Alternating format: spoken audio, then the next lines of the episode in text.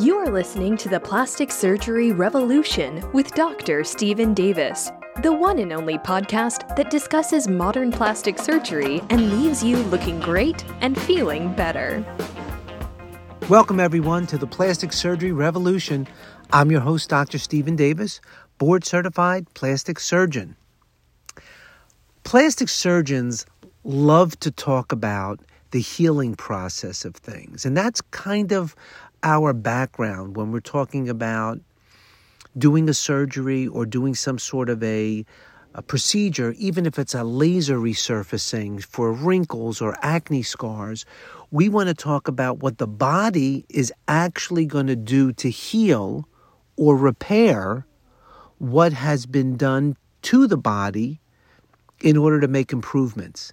So it almost is like a little bit of a juxtaposition of the way we talk about things because in our background of doing plastic and reconstructive surgery, what we are trying to do is achieve a more beautiful outcome, a reconstructed outcome, something to salvage or save um, a body part or an area that may have been um, burned or there was some trauma involved. And that's really where the specialty emanated from.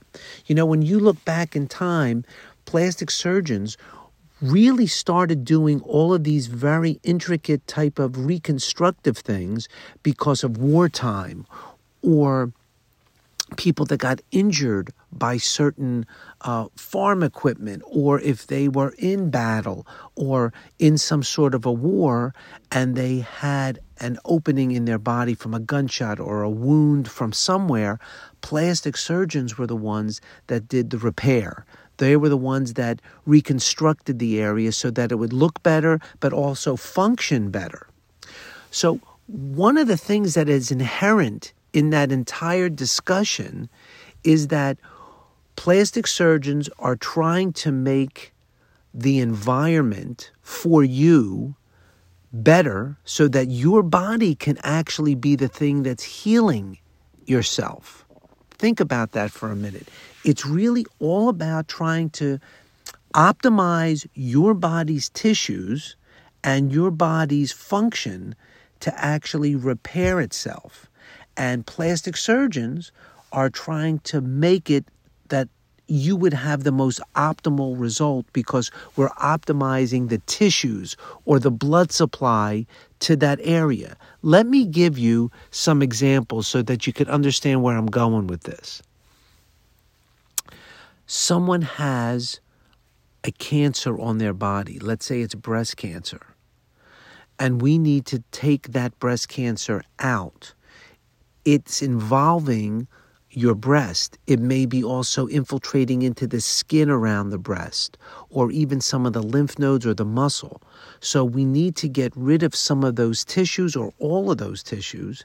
And then once we do that, we're going to repair it in such a way so that there's clean, healthy, good tissue. We may need to bring a new blood supply, and that's where we do flap reconstructions where we can take muscles from your abdomen with its blood supply or muscles from your back with its blood supply and bring it around to where your breast was so that we can reconstruct the breast. But at the end of the day, your body still needs to be able to heal those incisions, those wounds that were definitely created to get a better result, a healthier result, and make you heal and live as long as possible. But we take that same idea into the realm of just cosmetic things. Here's another example.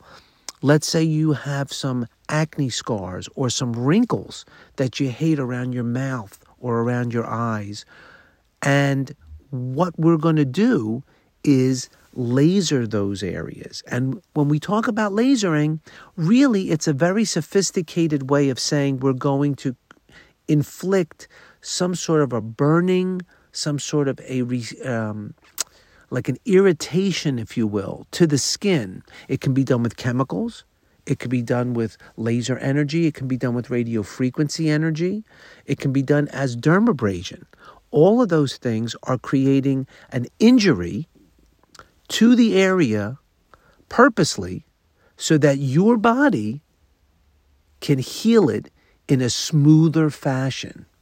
And that's the premise for all of those types of lasers, radio frequency, any kind of those resurfacing kind of uh, magical things that we do. But along the lines of your body forming scar tissue or healing capacity is the concept of over scar production. So let's talk a little bit more about that. Let's say, for instance, you had um, a scar on your leg that happened from a trauma. And that scar, that scar is a remnant of, let's say, getting cut by a sharp instrument or falling down and cutting your leg open on a rock or on a tree stump. And you get that area cleaned up, it gets sewn up, and you know, there aren't any infections that happen over the course of time. But even with everything healing okay, your body puts more scar tissue down over top of that injury than was necessary or was what was, I would say, required, let's say. When that happens, we can start talking about either a hypertrophic scar, meaning your body put down too much scar tissue to heal it, or it could even turn into a keloid scar, where your body went over and above what was necessary to heal that injury. And in that case, we talk about a scar in possibly a negative connotation because instead of it just healing smoothly with a very thin, pencil thin type of a scar, it healed with too much scar tissue.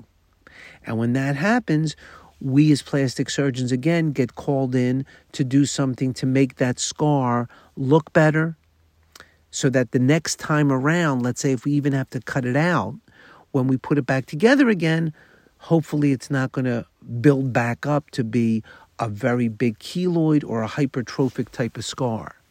But this type of an idea can be extrapolated into all other areas of surgery. So let's talk about something that's a another cosmetic procedure like a breast augmentation, where we're actually putting a breast implant in to give your breasts a more enhanced look. Your body needs to form scar tissue around that implant because, again, that implant is a foreign body, a foreign substance, and your body recognizes it as a foreign substance. And again, because there was a surgical procedure there, your body is going to form scar tissue, collagen, around that.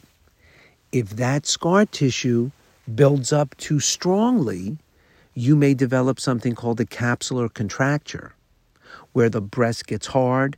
And it's not the implant that's getting hard, it's your body forming the scar tissue around that implant that makes your breast feel so hard.